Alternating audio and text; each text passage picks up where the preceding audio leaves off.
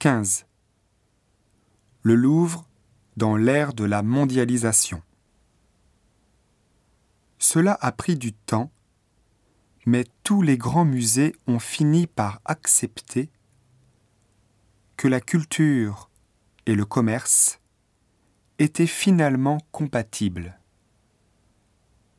Tous ont finalement intégré des espaces de restauration, parfois très luxueux. Le Louvre est parmi les premiers à avoir investi dans ce secteur. Les clients potentiels ne manquent pas. Pour la seule année 2006, le Louvre a compté quelques 8 300 000 visiteurs. Un chiffre sans précédent, dopé par le succès du roman Da Vinci Code de Dan Brown.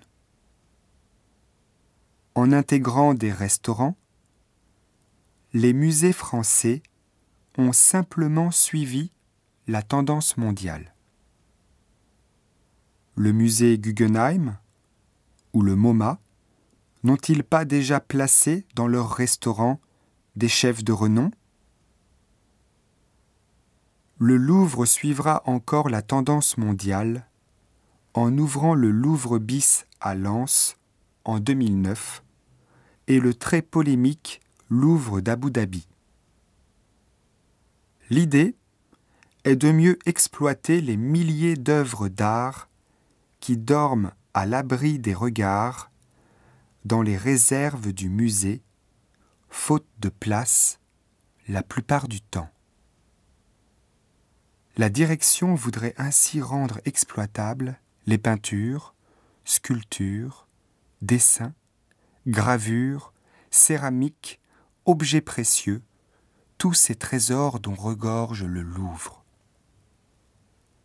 si on n'a pas beaucoup parlé du Louvre bis de Lens, le projet d'Abu Dhabi aura fait couler beaucoup d'encre. L'éloignement d'œuvres majeures, la dégradation des tableaux à cause des voyages, sont les principaux arguments avancés par les signataires de la pétition contre ce projet. Mais le Louvre peut-il faire autrement au moment où la culture se mondialise, l'Ermitage, le musée Guggenheim, le Tate Gallery ont déjà leur bis.